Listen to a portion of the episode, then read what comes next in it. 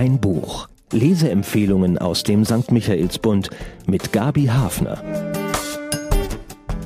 Mein Buch diese Woche ist ein satirisch gefärbter und doch bitterernster Blick auf das Leben in Belarus. Und davon wissen wir ja, trotz der vielen Nachrichten über unerschütterliche Demonstranten, Verhaftungen und Diktatur, eher wenig. Sascha Filipenko hat es am eigenen Leib erfahren, was es heißt, in diesem Land jung zu sein, in dem sich nichts bewegt. Der ehemalige Sohn ist sein Debütroman. Auf Russisch erschien er schon 2014 und ist in Belarus meist nur unter der Hand zu bekommen. Als der Autor vor den Präsidentschaftswahlen vergangenes Jahr die vage Idee hatte, Prominente aus dem Roman lesen zu lassen, meldeten sich spontan so viele bekannte Künstler aus Belarus, dass eine Fortsetzungslesung des ganzen Romans zustande kam. Einen besseren Beweis für seine Aktualität gibt es wohl kaum. Aber der Autor wünscht sich sehnlichst, dass das, was er beschreibt, eines Tages überholt sein wird. Der Autor Sascha Filipenko ist 1984 in Minsk geboren. Seit er zehn Jahre alt ist, herrscht dort also Alexander Lukaschenko. Filipenko ist wie seine Romanfigur Zisk nach Russland emigriert und schreibt auf Russisch. Er begann in Minsk eine klassische Musikausbildung, studierte dann in Petersburg Literatur und arbeitete als Journalist, Gagschreiber für eine Satireshow und Fernsehmoderator. An den Ereignissen in seiner Heimat nimmt er großen Anteil und war auch bei Protestmärschen in Minsk dabei. Die Handlung Franzisk, kurz Zisk genannt, besucht ein Musikkonservatorium in Minsk. Cello üben für die Prüfungen, das sollte jetzt sein Hauptaugenmerk sein und seine Großmutter, bei der der 16-Jährige aufwächst, wacht darüber. Zum Ende des Schuljahres wollen er und seine Clique zu einem kostenlosen Konzert.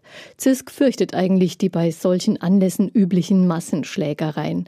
Diesmal kommt es anders. Schon beim Weg hinauf aus der U-Bahn gerät die Menge wegen eines Regenschauers ins Stocken. Panik entsteht.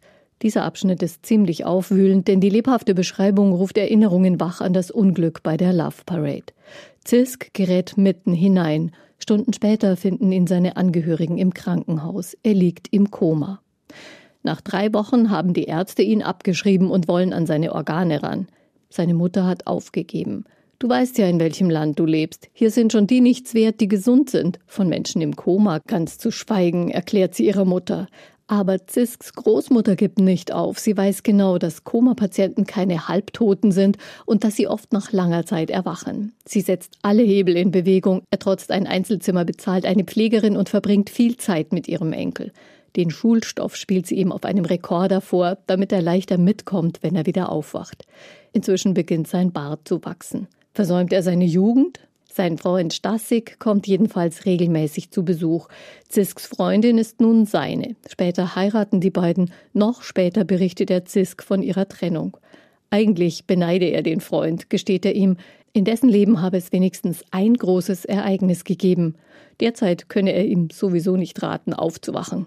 Es ist gut, dass du das alles nicht siehst, tröstet er Zisk und meint damit die wachsende Unterdrückung der Bürger, den wirtschaftlichen Niedergang des Landes, die allgemeine Lähmung. Doch eines Tages erwacht Zisk aus dem Koma. Der Grund ist originell, aber wird hier nicht verraten. Er stellt fest, eigentlich hat er in knapp zehn Jahren nichts verpasst. Nur in seiner Familie ist kein Platz mehr für ihn. Zisks Mutter hat den Chefarzt geheiratet, der ihn als erstes aufgegeben hatte. Es ist also nicht die Heimkehr des verlorenen Sohnes, sondern am Ende steht für Zisk die Erkenntnis, dass er nur ein ehemaliger Sohn ist, seiner Mutter und auch seines Landes, das keinem eine Perspektive bietet, und er zieht die Konsequenzen daraus, denn ein Koma reicht fürs Leben, sagt er sich. Der Sound. Mit viel schwarzem Humor erzählt Sascha Filipenko von dem Koma, das mit dem allmählichen Stillstand des ganzen Landes einhergeht. Mit wenigen gut gewählten Episoden aus der politischen Realität lässt er den Leser die Entwicklungen nachvollziehen und entlarvt an diesen grotesken Situationen die Absurdität der Diktatur. Als ein Anschlag verübt wird zum Beispiel, müssen sich sämtliche männlichen Einwohner ihre Fingerabdrücke nehmen lassen. Auch Franzisk wird an seinem Krankenbett aufgesucht. Dabei verfällt der Autor nie der Versuchung, alles ins Lächerliche zu ziehen oder einfach nur gute Gags aneinander zu reihen. Trotzdem zeigt er, auch Romane mit ernstem politischen Hintergrund können unterhaltend sein. Bemerkenswert. Zisk ist ein ehemaliger Sohn, aber kein ehemaliger Enkel, denn seine Großmutter hält immer zu ihm, glaubt unerschütterlich an seine Zukunft nach dem Koma und tut alles, um ihn am Leben teilhaben zu lassen.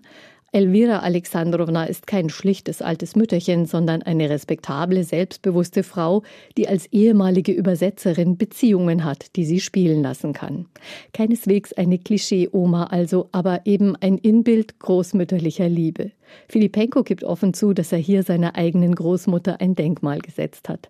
Zugleich huldigt er damit allen Großmüttern, die sich um ihre Enkel sorgen, sich mindestens ein Bein ausreißen für sie und mit ihrer Erfahrung mehr verstehen als viele Jüngere, die zu wissen meinen, worauf es ankommt im Leben. Erkenntnisgewinn. Der Roman sei der Versuch zu analysieren, warum Belarus in einen lethargischen Schlaf gesunken ist und andererseits ein Lexikon von Gründen für die Belarussen, nun ihre Häuser zu verlassen, um auf die Straße zu gehen, sagt Sascha Filipenko über sein Buch. Für uns westliche Leser hält der Roman aber darüber hinaus noch viele andere Aha-Erlebnisse bereit. Wie es sich anfühlt, in einem Land zu leben, in dem die Bürger dem Staat zu dienen haben, der aber längst gekapert wurde für den Götzendienst an einer einzigen Person, das haben Gott sei Dank die wenigsten von uns selber erlebt.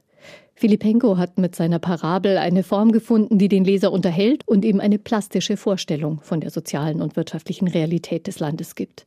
Was heißt es für die Menschen, wenn der Großteil der Jobs in einem Land im Sicherheitsapparat des Staats angesiedelt ist, es keine Entwicklung gibt, keine Perspektive? Sextourismus ist eine alltägliche Einkommensquelle, Gift für Familien und Beziehungen. Auch die belarussische Sprache hat nur eine untergeordnete Stellung gegenüber dem Russischen. Die Belarussen, offiziell Brudervolk, sind nur die Kleinen, die Dummis, die nicht einmal ihre eigene Geschichte in der Schule kennenlernen. Für wen?